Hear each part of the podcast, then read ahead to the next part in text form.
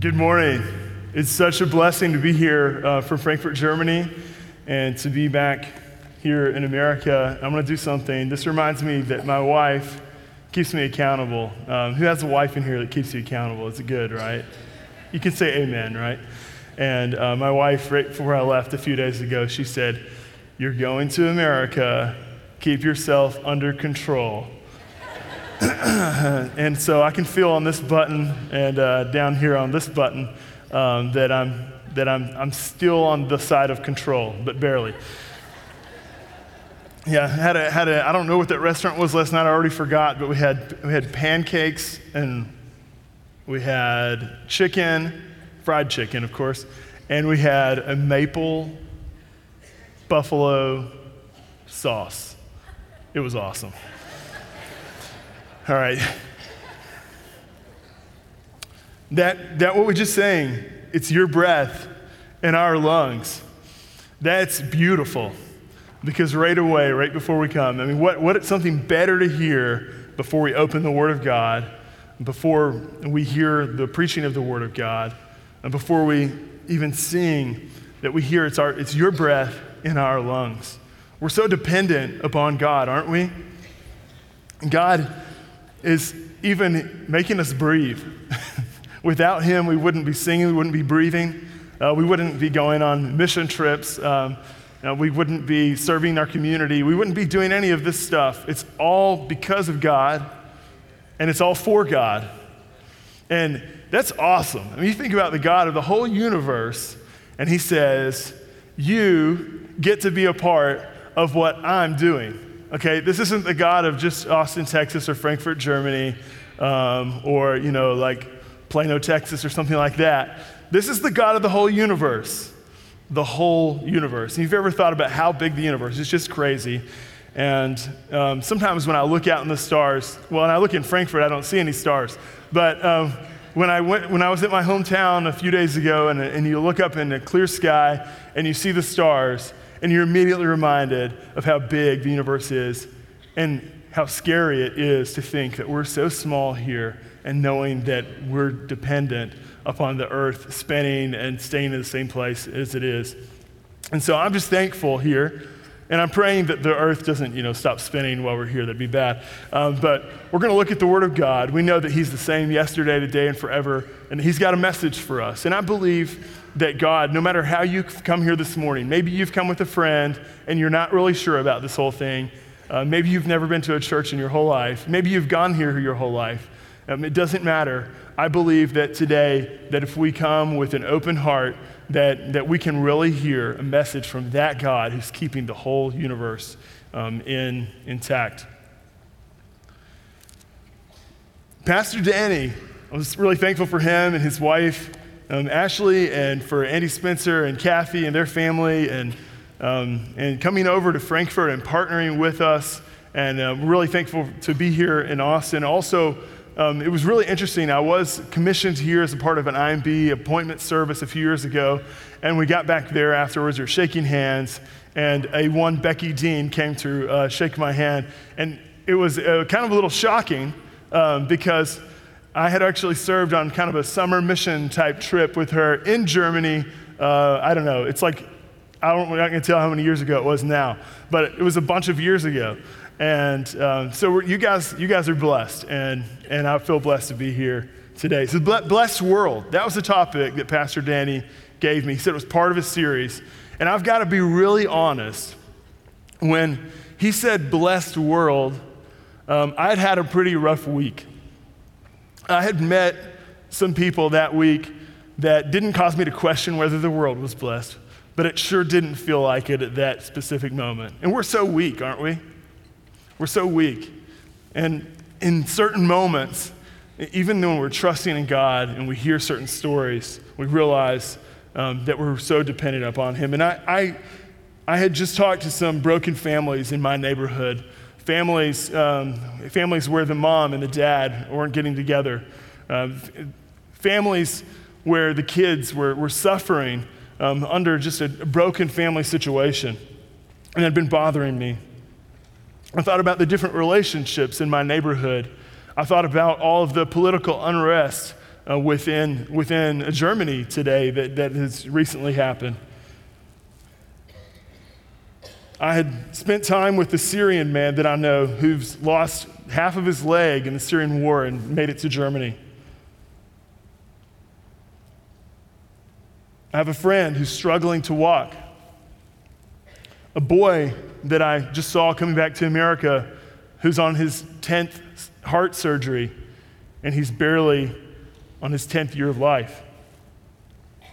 Division across countries in our world. I mean, we have division in America, right?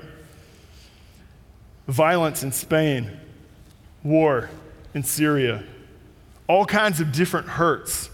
And we would be we would be ridiculous to say that there aren't these hurts in our world. And so I was conflicted when he said, I'd like you to preach on a blessed world. Because up here I knew that we have a blessed world. But right there I wasn't feeling it in that moment. And I knew that I needed to get right with God before I came here. If that's how you feel this morning, that the world is, has this hurt, I hope that this passage today from the book of Acts, that it'll, it'll give you hope. But on the other hand, some people might sort of just uh, look over this whole thing and they say, hey man, we've made more technological advances in the past one hundred years than the previous two thousand combined. And uh, you know, more people have water, clean water today than they've ever had. And, and you, you you could say the world is completely blessed, but I think even there we fall short of really understanding what it means to be blessed. And that's just such a superficial understanding. So I hope today that this challenges you, and the text will show you that there's another reality, that there's there's really more to this life. And I'm going to give you a key question right now. So the key question for today is, that I want to answer. Is the world truly blessed? Because there seems like a conflicting things going on here. And if so, how is it blessed? And where can I see this in the world today? I hope you would open with me to uh, the book of Acts in chapter seventeen. And we're going to start in verse sixteen. Paul, Paul has uh, just left The, the Bereans, and he's come to Athens, this, this wonderful city in many ways of, of an ancient city in Greece. Still an amazing city to go visit, I'm sure. I don't know if anybody's ever been there, um, but hopefully being, going there would make this text come alive. It says in verse sixteen, while Paul was waiting for them in Athens, his spirit was troubled within him when he saw that the city was full of idols. So he reasoned in the synagogue with the Jews and with those who worship God in the marketplace every day, with those who happen to be there. Then also, some of the Epicurean and Stoic philosophers argued with him. Some said, what is this pseudo-intellectual trying to say? Others replied, he seems to be a preacher of foreign deities, because he was telling the good news about Jesus and the resurrection. They took him and brought him to the Areopagus and said, may we learn about this new teaching you're speaking of? For what you say sounds strange to us, and we want to know what these ideas mean. Now all the Athenians and the foreigners residing there spent their time on nothing else but telling or hearing something new. Then Paul stood in the middle of the Areopagus and said, men of Athens, I see that you're extremely religious in every respect. For as I was passing through and observing the objects of your worship, I even found an altar on which was inscribed, to an unknown God. Therefore, what you worship in ignorance, this I proclaim to you. The God who made the world and everything in it, he is the Lord of heaven and earth, and does not live in shrines made by hands. Neither is he served by human hands as though he needed anything, since he himself gives everyone life and breath and all things. From one man, he has made every nationality to live over the whole earth and has determined their appointed times and the boundaries of where they live. He did this so they might seek God, and perhaps they might reach out and find him. Though he's not far from each one of us, for in him we live and move and exist. And even some of your own poets have said, for we are also his offspring. Being God's offspring, then, we shouldn't think that the divine nature is like gold or silver or stone, an image fashioned by human art and imagination. Therefore, having overlooked the times of ignorance, God now commands all people everywhere to repent, because he has set a day when he is going to judge the world in righteousness by the man he has appointed. He has provided proof of this to everyone by raising him from the dead. While they heard about the resurrection of the dead, some began to ridicule him. But others said, "We'd like to hear from you again about this." Then Paul left their presence. However, some men joined him and believed, including Dionysius the Areopagite, a woman named Damaris, and others with them. Let's pray. Thank you, God, so much for this text that you have left us in the Bible. And we know that you've left it to us for a reason.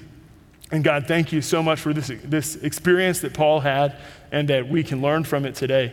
And God, we thank you that you were really overall, that you're giving us breath. And God, I pray right now that you would fill my lungs with your breath, um, that, that your breath would go forth and that it would come into our hearts, all of us, and that we would give you glory. In Jesus' name, amen. I want to focus back here on verse sixteen. It says, while Paul was waiting for them in Athens, his spirit was troubled within him when he saw that the city was full of idols. You see, Paul right away, he recognized the problem. And I want to tell you right now that, that you might say, this is such a foreign idea, the problem of idols, yeah. But I want to let you know that here in Austin, Texas, that you've got the same problem that Athens had. Frankfurt, Germany has the same problem that Athens had. Athens, Greece has the same problem that Athens had. We've all got this problem. It's not only in India where people worship idols. It's not only in, in, a, in, a, in, a, Buddhist, in, a, in a Buddhist temple in Taiwan, where my wife is from, that people worship idols. People worship idols here. People worship idols in my hometown. And we all struggle every day with not worshiping idols. Paul recognized the problem, a city full of idols. Many, there were so many idols in Athens at this time, and you could you could buy them. You could uh, put them put them on your shelf and pray to them in the morning. And this was really evident to me when I lived in Taiwan. Um, after my wife and I got married, we moved to Taiwan for a year, and, and, and many people there still have um, sort of a little altar in their home Uh, with idols on it. Actually, some restaurants here you'll see have the same the same thing. And so even though they're not all visible like they were in Athens, but I want to challenge you guys that to, to see and recognize the idols that we have here today. Martin Luther, it's been five hundred years since the Reformation, since Martin Luther nailed those ninety-five theses upon the church door at Wittenberg. And when he did that, he kind of he kind of had a personal personal revival first. It wasn't really a reformation for a whole continent. He had this personal revival, and he recovered the Bible, the Bible and, and the gospel. And um, and one of the things that he said and he saw even in his own time, in which what caused him um, to even in, embark on this whole idea of reformation uh, was this. He said, whatever your heart clings to and confides in, that is really your God. I'm gonna say it again. Whatever your heart clings to and confides in, that is really your God. And you may not agree with Martin Luther on every single theological point that he ever wrote. I know, I know I don't agree with every single little thing that he did, but I sure do agree with that. And he saw that problem, and he said the gospel has to be the answer for this. So he realized there's a big problem um, in his culture, and I would contend even today. Paul was troubled within him when he saw that the city was full of idols. He was, he was being provoked, the New American Standard says. He was deeply distressed. He was upset. And maybe you've seen an injustice in front of your eyes before. I know my father once, when he was in Tanzania, he, he, was, he was far off, and he saw, he saw a man being burned to death for having, for having stolen a bicycle. And he said he was so provoked within inside of him. He was distressed. He had no control over the situation to control the mob, but he had this feeling of distress. Maybe you felt that way before. So put yourself in Paul's shoes. He's going into the city and he sees all of these idols and he's realizing these people here, they're worshiping something. No, they, they've taken something good and they're, they're, they're worshiping it as an ultimate thing. For instance, they're taking, maybe they worship the god of the ocean. Well, God created the ocean. The ocean is awesome. Um, the, it's amazing. It's beautiful. But they've taken something like the ocean and they've worshiped it as an ultimate thing and, and really made a god out of it. Today in my city, uh, this is this is a problem. We took we took Pastor Pastor Danny and, and Andy and their wives uh, through Frankfurt, like we do many people and many students when we're encouraging them to come to church plant, and we brought them and we, we bring them sort of a walk through the city, and it's not very long before you start to see the idols. And so we start them at the train station uh, where one of the largest drug scenes in Germany is. Right out in the open, you see people shooting up, um, getting clean needles from sanctioned uh, sanctioned offices that are legal uh, there. And and you see that, that, that people have taken something good, medicine, something that helps us in many other ways, and they, it, it started to control them. They've made it into an ultimate thing, into a god, something that everything clings, their whole life clings to, something that they're willing to give up their health for, their their their lives for, all of their money, their professions. When I go down there and, and pray with some of those guys, time to time, I meet people who were school teachers. I meet people who were bankers. I meet people from every kind of walk of life. Um, I meet people who were house cleaners. Every, everything that you can think of, these people were before this god has taken hold of them that they have been worshiping. This is the situation that Paul entered in when he came to Athens. We go from the drug scene in Frankfurt, and um, it's in the center of Germany, and you if you go just like really two streets over, you'll come to Frankfurt, you'll come to Germany's second largest red light district. Now, prostitution is legal in Germany, and so uh, it's very out, much out in the open. And you walk by and, and you see just rows and rows of houses um, where where people are, are, are, are literally standing out in front and, in, and encouraging you to come in, to come in. And uh, we, we've had a prayer group that's gone down there before and, and some and, and done a lot of work in that area. But but one of uh, one of the men uh, who's a pastor at our church, he said, you know, we were with some other men and, and we thought we were together. We thought we were okay. We're all together. And one of the guys is literally trying to pull us into the brothel and saying, come on. And so you see that there's this idol that people have worshiped of sexuality. Sexuality is a wonderful thing. It's something that God has given us, but it wasn't meant to be an ultimate thing. It was something that was meant to be to be between a man and a woman who are married. And, and it was something that was to be celebrated and to, to actually give God glory for it. And uh, medicine is something to give God glory for, but when they become ultimate things, they become gods. If you walk a few more blocks through Frankfurt, you'll come to one of our, really our most visible idol. We have many, many skyscrapers with the tallest skyline in Frankfurt, and you see many, many banks. We're actually the, we're actually the number one, uh, our number one crime in Frankfurt um, is white collar crime. And so, We have men, we have men and, and women who work in these places for twelve to fourteen hours a day, seven days a week, for years, for years, sacrificing their families, sacrificing their health, and and and still not finding at the end really what they're looking for, because instead of seeing uh, finances as something that God has given us to live in this place and to give Him glory for it, it can it can get out of whack really quickly and become something that's worshipped. I know these aren't problems that we have in America.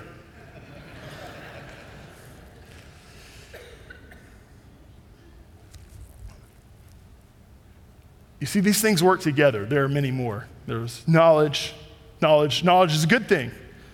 But when it becomes an ultimate thing and it's not redeemed by the gospel and it's without the gospel, and then it becomes a thing that really uh, boxes us in and, and, and, and, and, and entraps us. The arts, a great thing. What is so? The arts are beautiful, and I love to hear a symphony.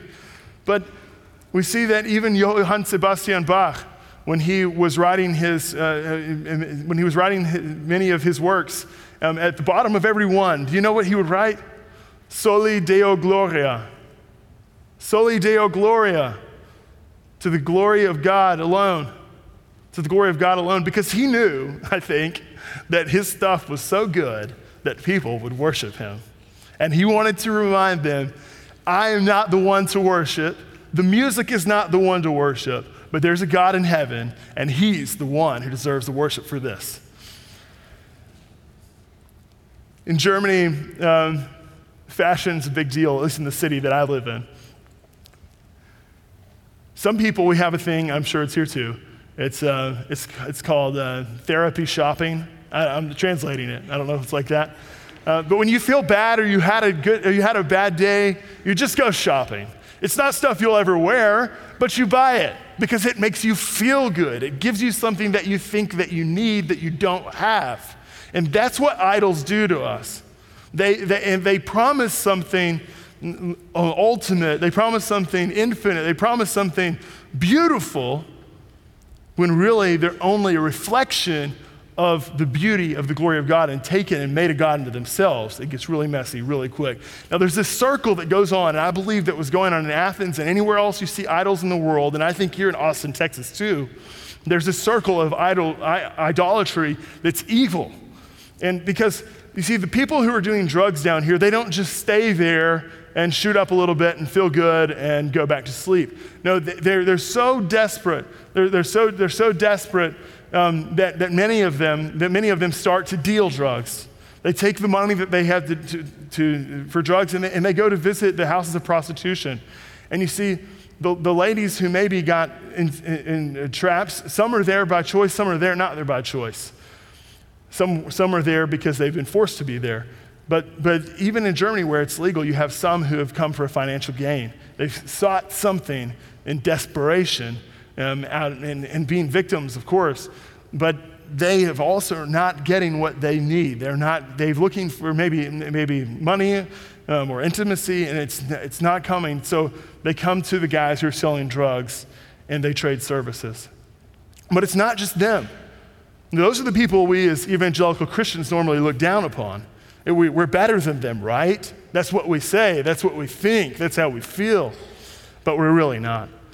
You see, there are men, we, we have friends who have a cafe in this area, and they say, you know, we see men every day coming down from their lunch break from some of these very tall buildings in their suits and coming a couple blocks over and visiting these houses of prostitution.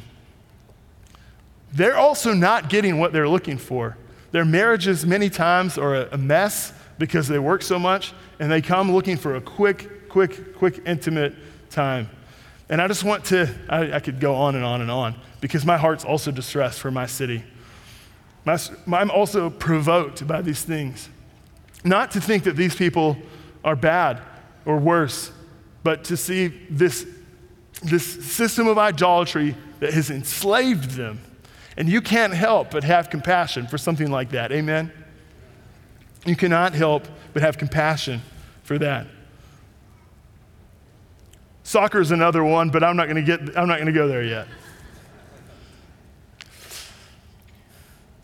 The participants that we bring through this area, including including your pastor and, and others, they often feel deeply distressed after experiencing this combination of idols, how they work together, how they enslave one another. It's almost like one is a priest offering what they've got to another one, and the other one in turn acts as a priest for their own idol in return.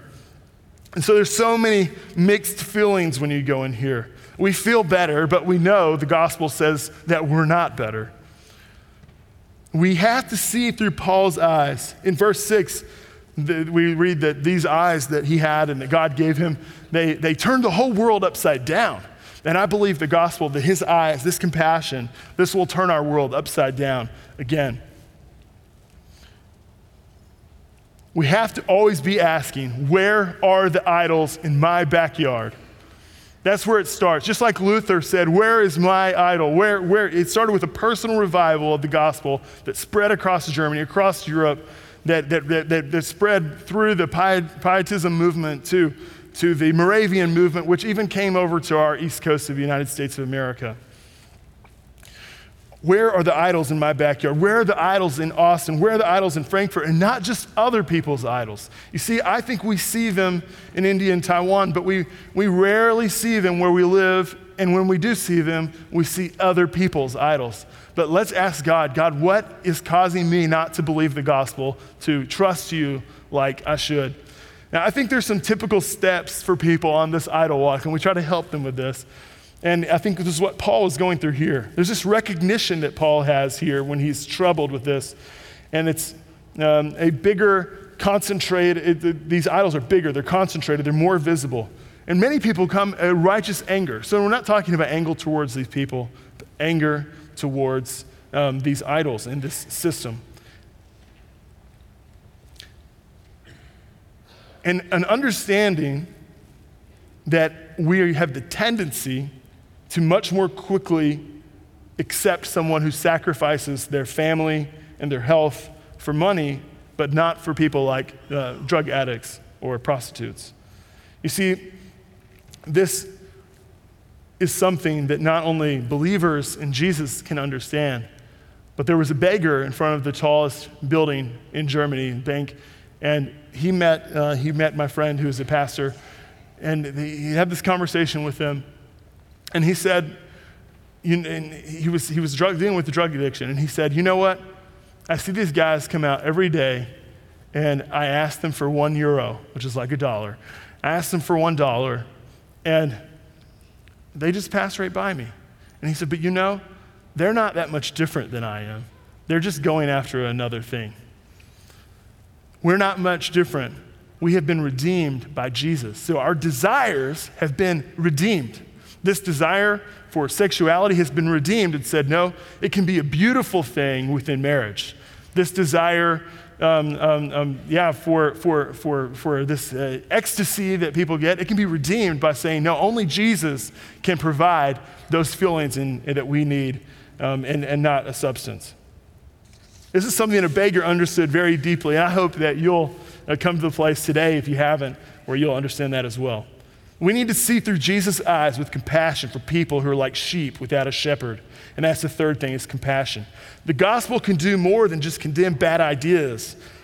Uh, that, and Paul didn't just simply try to fight those ideas that were different than his, but he took objects that the people worship and he saw the deeper desire behind it. Just like Paul did with this uh, idol that, that he was referring to, to an unknown God. He exposed what they were actually worshiping, but he also connected that desire of what their heart was, was searching for, to the truth and redeeming those desires. Paul recognized the potential in cities. You see, he very often went to cities, um, and he would start his ministry there. And we read that after he went to Ephesus, that just in you know a few years, though, it says the whole region was, the whole the whole uh, Asia was reached. That's like all of modern day Turkey.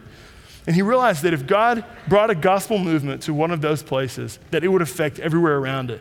And I want to let you guys know, you guys are in such a strategic spot here in Austin and Great Hills in this area.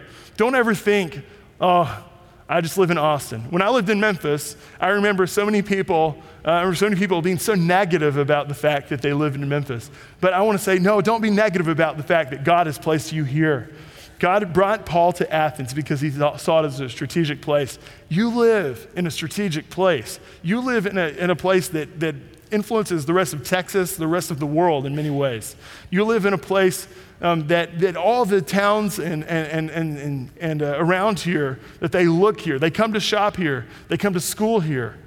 This is an important, important place. So he saw also the potential that was in the city here. You see, with Frankfurt, we see that potential right now. Because although I have to shake one thousand hands before I meet one or two evangelical believers, let me say that again. I have to shake one thousand hands before I can meet one or two evangelical believers in my city. And I want you to know that there's a huge potential there, that Jesus sees those people and he cares about them and has compassion upon them. Paul understood the influence of these kind of places. He understood that also that things don't always look blessed all over the world, but that, the, that these places are important and that he is blessing them. All right, so let's move it a little bit forward, because I've, I've stayed on this part of that the world is blessed in spite of its problems, but the problems are real. The world is blessed in spite of its problems, but the problems are real. Paul also recognized in verse eighteen the potential to share the gospel in these places like Frankfurt and Austin. He said in verse eighteen, he seemed, it says he seems to be a preacher of foreign deities, the others said about, about him, because he was telling the good news of Jesus and the resurrection. You see, Paul knew that the message that was most powerful was the gospel of Jesus Christ and the fact that he died on the cross for their sins, that they that they didn't have to go after these other desires anymore, but he redeemed them and he, he came back to life having victory over death. That was his message. What's your message? Because if it's not that, it's the wrong message. This is the most powerful message that we have today. Martin Luther also said something about this. He said, the gospel of Jesus Christ is the true treasure of the church. The gospel of Jesus Christ is the true treasure of the church. You see, the world is not blessed because of anything that we do on our own. We can't even breathe on our own, we sang earlier. But it's blessed because of the good message of the gospel, and the gospel is what Jesus did, because when it's understood, it changes everything. You see, these Epicureans and these Stoics, they were philosophers here in Athens. The Epicureans, they lived for good feelings. They were hedonistic. They wanted to reduce uh, suffering. And the Stoics, they denied even the possibility of a resurrection. And they're probably thinking here, what is he talking about? What do you mean? What do you mean suffering and resurrection? Those are two things that we have already, we've already ruled those out. And I understand this completely because in where I, where, I, where I live, if I come to somebody and I give them the four spiritual laws without any background and I say, you're a, you're a sinner, they would say, well, I, I don't believe in sin. Um, well, okay. And, and if I get to the point where I tell them, um, you're, you're lost and you're going to be judged um, if you if you don't have your sin paid for. Well, I don't believe in judgment and hell and those kind of things. Those are discriminatory. You need to be saved. Oh, come on, please. Saved from what? So this is this is the culture that I live in. And so we've realized that we have to start a few steps before that. And so Paul's doing that here. He goes back and he says, oh, you didn't get that, did you? Let me talk to you a little bit more about it. And he spends the chapter doing that. One of the things that we do in Frankfurt is, is we, we, we use this idea of idols, because really that's what sin is, worshiping something, anything else with our thoughts or our actions other than Jesus Christ. And so we help people understand, and everybody knows everybody's going for something. We all have something we're going for, and people, people realize that. So that what is he even talking about? It's death and suffering. I, I think I think sometimes we have the, the greatest message that we need, um, but we but we're, we we don't think about how we're presenting it to people. And Paul was very careful in how he presented it to people. I, this reminds me of one time before we were married, uh, we were engaged, and we went to visit my sister who lives in New York, my wife and I, and we were going to go to Niagara Falls. Who's ever been to Niagara Falls? Beautiful place, right? So we're going across, and my wife had a student visa in America at that time. She's originally from Taiwan. She had a student visa. So uh, we thought, we, we, we, were, we were naive, and we decided to... Uh, to go over into Niagara Falls and cross the border. My sister went in first. We made it all the way across the bridge to the Canadian side, and the Canadians, you know, they're like really nice and like, hey, eh, uh, you have, uh, you've, uh, you don't have the right visa, eh? So uh, th- you have to turn around. And so um, I have grandparents who are Canadians. If you're Canadian, I love you. Uh, so the the thing is, we got across and we came back, and when we came back through the American side, we had to roll our window down, and they, of course, asked, why didn't they let you in? And we said, well, because she has a student visa. And he said, what's her relationship to you? And I said, well, um, she's my fiance. And he said, I'm going to need you to pull over. And so we pulled over, and he and I said, is there is there a problem? And he said, um, she doesn't have a fiancé visa. And I said, a fiancé, fiancé what? He doesn't have a fiancé visa. And I said, um, okay. Long story short, we got brought up to the tower at Niagara, over the bridge at Niagara Falls, and stood there for about four hours until we were questioned for about an hour, until they let us go and realized that she wasn't, um, you know, apparently a fiancé visa is to bring over a fiancé to come get married or something like that. I don't know. Uh, but we were speaking the same thing, but hearing something different. And I think we have to be aware of that, that people today And the people today, I don't know how Austin is as much, but I know in Frankfurt that when I'm when I'm telling the gospel to somebody, I have to start a few steps forward, because when I say something like sin, they say, I don't believe in that. So we talk about idols. And when they agree that, yes, people are worshiping something, people are going after something that's not Jesus, then we say, you know, um, yes, in, there's an idea in Germany that sin is either like eating too much chocolate or like com- something terrible like committing the Holocaust. Those are sinners. Uh, but, you know, all the people in the middle aren't. So we say, okay, I know that the definition that most people hold of sin is this one, but the definition of sin in the Bible is actually closer to idolatry. And people say, ah, okay, I, I get it. I at least can understand. So we have to get there and, and that problem to get to the gospel. You see, when we're faithful to give the gospel like Paul was here to the, to the Athenians, we've got to be ready that some of this will sound like nonsense because it's foreign to their worldview. I think sometimes in churches, we have been, we, it's great to be together, right? We've been together so much that we've almost, our worldview has become so different than the people who are not uh, believers that we have to think, is this communicating to them what I want to communicate?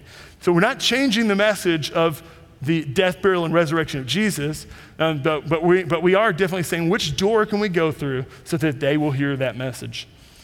Sometimes people feel threatened, like the Epicureans and Stoics. They didn't believe in their life and the, in the resurrection after death. Some people don't believe because they have a heart problem. The Spirit of God works in different people's hearts at different times, and the message of, cross is, of the cross is foolishness to them. And when someone gets it, it's the most radical, life-changing message ever given to human beings. And it is like it is like candy to somebody who says, you have found the treasure that I've always had, and it's amazing. Have you, have you ever experienced one of your close friends um, or a relative who, who's come to know Jesus? It's, it's, it's great because you know that they have found that treasure. Not only for the gospel do you get what you deserve, uh, do you not get what you deserve, what we call mercy, a holding back of wrath and judgment, but because Jesus died in our place where we should have died, we also get what we don't deserve, what we call grace, a gift of an inheritance of an abundant life with Jesus and life eternal, because Jesus was also resurrected, paving the way for us. And for the Stoics and the Epicureans who'd written off this afterlife, this is probably extremely difficult to accept as the truth. But we read later that some did accept it as the truth. In Frankfurt, in Austin, in Great Hills, you might feel like this is an extremely difficult message in our day and time to carry with you because it's so different and even times opposed to what people in my city might believe. And we can feel hopeless at times and desperate when we think about the gospel and how people in our culture might not accept it. Some people will hear, though, Romans five eight, but while we were still sinners, Christ died for the ungodly, and this will be good news, regardless of how you thought it would come across. The gospel is always good news, but everyone won't always hear it that way.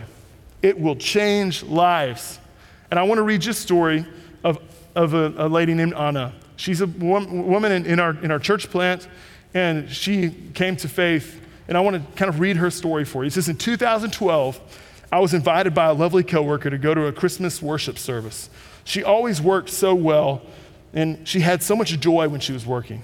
Gradually, I got to the courage to ask her, how do you do it? You come to work day after day with such joy. Her answer, my faith. I was astounded because in my past and at this point, I had never met anyone who had really experienced joy as a result of their faith. I didn't respond to her invitation uh, to, and, and to, and at that time, but one day on my desk, I found a gift with an invitation to the Christmas service. It was the beautiful Christmas story that made me really start to contemplate all of this. This is really, really important, this reaching out. In two thousand thirteen, another invitation came, and I went alone to this Christmas worship service. And when I was on my way there, I started to feel a little bit uncomfortable. Anybody ever been there before? And I, I neared the door, I thought, oh man, now I have to go in all alone. I was immediately welcomed and accepted. Everything was uncomplicated. I saw young people who were actually really excited about celebrating the worship service. There was coffee, cake, and there was exciting conversations going on. Then came the preaching. And for me, the first time in my life, I understood it. I could follow, understand, and I wanted more. This was a huge surprise even for me. I spent the next days listening to sermons from the church. I was glad that they were on the website and I could have access to them at any time. My excitement grew more and more until January when I was invited to a still day, a quiet day. It's a day where we pray with some of these people. There I had the opportunity to see how they dealt with the Word of God, to reflect, and to experience a surprising day with God. And he made it clear to me deep down inside of myself, you have been received. The next day came and my coworker gifted me a Bible, which gradually became my most important teacher. And I experienced one of the worship services. Pastor Stefan offered to me, uh, offered to meet me and drink coffee together and to talk. It was the beginning of many meetings because Stefan offered to teach me about the basics of the faith, what the Bible is, what the church means, what it means to believe, what it is to be a Christian, and who God the Father, Jesus, and the Holy Spirit is. It was an amazing time. This all began in January, and in April, I was baptized with my new church. Uh, uh, and I was I was baptized by my new church, and I was by the same coworker who had witnessed to me. Believe, becoming a believer was the biggest and best yes of my entire life.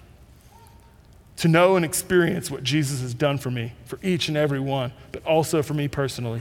He changed my life, and he's continuing to change my life. My understanding of areas of life is different. My relationships have changed. I can trust in God and know that he's good and will always be successful in accomplishing it in my life and in others. Much of that which used to put me under pressure is today unimportant. In my struggles today, in my struggles today, I'm not alone. And the most amazing part is that I'm still growing in Christ and I look forward to what is to come. This is my new, this is my hope for now, that everyone, regardless of who he or she is, that she will find Jesus in his community and, and, and, and know that nothing can remain as it is. It changes lives, amen? It changes churches. It brings unlikely people together. I love your church. I love seeing so many different people and so many different backgrounds in here. That to me says, wow, you guys get the gospel. The gospel is not about a culture, a language. The gospel is about Jesus and bringing us together into his family. And that is amazing. That's the things I love to see in Germany. You know, many people say, "Are you? Aren't you afraid of all the refugees coming to Germany?" And I would say, no. Why, why should I be afraid of somebody that God brought here and, and have a great opportunity to hear the gospel? Why should I be afraid of that? God is building his church. He's, he's the one doing it. And I want to get to my third point here and say that this, that the gospel, that the gospel is my job, but to share the gospel. But saving people is not my job. Saving people has never been our job. The world is blessed because it's God's job. The world is blessed because of the effect of the gospel. The effect of the gospel is guaranteed. And in that we can have a great hope. I want you to look at verses twenty-six and twenty-seven. This is an amazing verse. Think about this. From one man, he has made every nationality to live over the whole earth, and he's determined their appointed times and the boundaries of where they live. He did this so that they might seek God and perhaps they might reach out and find him. Though he is not far from the one, from one of us. He is not far from one of us. So God, this is, this is awesome. He, he is guaranteeing the gospel's success. So we are bearers of the gospel, but it was never our job to turn hearts. It was our job to communicate it in a way and to love people and to serve people, but it's but God's job to turn hearts, and we can feel good about that. Some have asked me if I think the task of church planting churches in Germany causes fear, and I would say no, because he's guaranteeing his glory. That will include people who don't care, like in verse thirty-two that we read about, the people, um, it says that they, when they heard about the resurrection of the dead, some began to ridicule him. And so if people ridicule you, uh, welcome to the church, by the way. He's guaranteeing this. He's including people who don't care to hear the message. And some of them will give him praise. And even some will sacrifice everything for the gospel. In verse thirty-three we read, Then that that in, in verse thirty, in, yeah. So in verse, in verse yeah thirty-three, we read that Paul, when he left their presence, some men joined him and believed, including Dionysius the Areopagite and a woman named Damaris. I don't know who those people were, but apparently they were important because they got named. Um, but the other people, there was a group of people that got added into this. This gives me hope that we are all in this together, but that God is leading the whole thing. Spoiler alert. Let me tell you about the next Star Wars. No, it's not about Star Wars. Spoiler alert. It's rigged. God wins, and he saves all who are willing to believe the gospel. We often judge God by our standards, don't we? We think because we're quitters that he's a quitter. We think that because we struggle with accomplishing our plans that he struggles to accomplish his. God is not like us, and how dare we even think that he is like us. He cannot quit what he has willed, and struggle isn't a term that could possibly apply to the Almighty and his love for people and desire to see people saved. And that gives me hope in Frankfurt, Germany. That gives me hope in Texas. When I spread the gospel as a witness, I know that God will be successful through my efforts. The world isn't blessed because of the beautiful things we've created or done, but because of what God is doing in and through us. And we read in the pages of the Bible of a God who is working masterfully to bring this powerful message to all peoples. I tell a friend of mine in Germany this pretty often. I say, he's skeptical, and I, and I, I love him, I remind him of that. And I'd say, God loves you, and it is no accident that I am, uh, that, that you see me, that we have this relationship, that we're close together uh, geographically. I believe that God gives people a front row seat to the gospel, to what his work is doing in, in the world very strategically. It is not an accident where you were born or where you have moved or what country you came from or what language you speak. It is not an accident. I believe that people that I come in contact with, that God has placed them there, and he and we we, we are responsible and, and get to be a part of what he's doing. I told my friend, I said, you're in the front row, and I'll try not to spit on you, but I'm not going to stop sharing this with you because this changed my life. And he basically, Jesus basically, God basically picked the exact place that you would be born and to whom. That includes people of all nations. And God is bringing the nations to Austin, isn't he? I mean, he's already brought them here. It includes all peoples.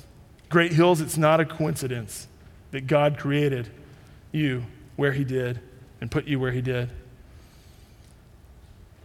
If you're still in the early stages of your faith here and your faith journey here today, and you haven't really made up your mind about Jesus yet, let me tell you that he loves you, because you're sitting here this morning surrounded by people who love you. It's not an accident that you came here today. No one is hearing this, who's heard this, has heard this by accident. God has planned where you would be born. It says right there. The Bible tells us to believe on the Lord Jesus and we'll be saved. The gospel redeems all of our desires, no matter what they are, no matter what our past is, and the things that we worship. And he puts our old desires, he put our old desires to death on the cross, and he redeems those desires and shows us how we can live in, in love and glorify him. And our God is mighty to save. He's the author of salvation. The world is blessed because of the gospel and all that God has done in the person of Jesus. And because of the Father who sent the Holy Spirit to sign, to seal, and deliver, guaranteeing redemption of sinners. Its rightful reward for his glory is for the nations, for all to see. Let us, let us, let us be real about the problems that are in this world, but let us be, let us share the gospel with a great passion, as you guys already are and as we want to do across the world.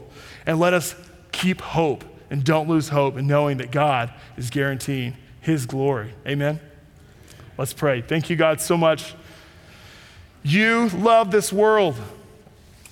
You love the people here. And I truly believe that when we come together and that when we talk about this glorious gospel that you've given, that Jesus loves people and he's uh, come to redeem them.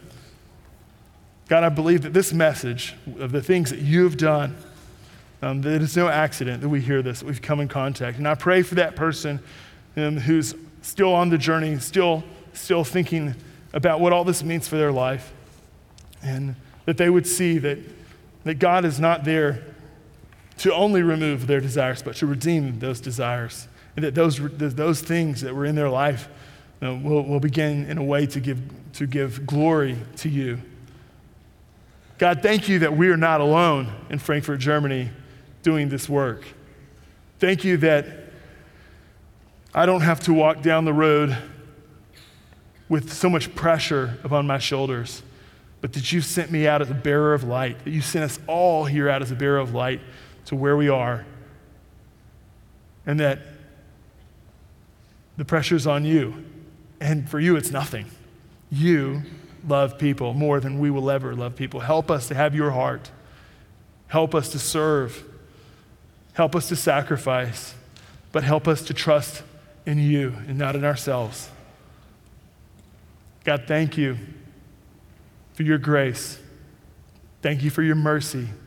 Thank you for not giving us what we deserved, but thank you for giving us that which, which we didn't deserve, an inheritance that's not perishing, that's not fading, one that's kept in heaven for us, that if we believe upon your Son, that you will save us. Everyone who believes, you'll save us. Thank you, God. It's in your name we pray. It's your breath in our lungs, and we pour out our praise to you. Amen.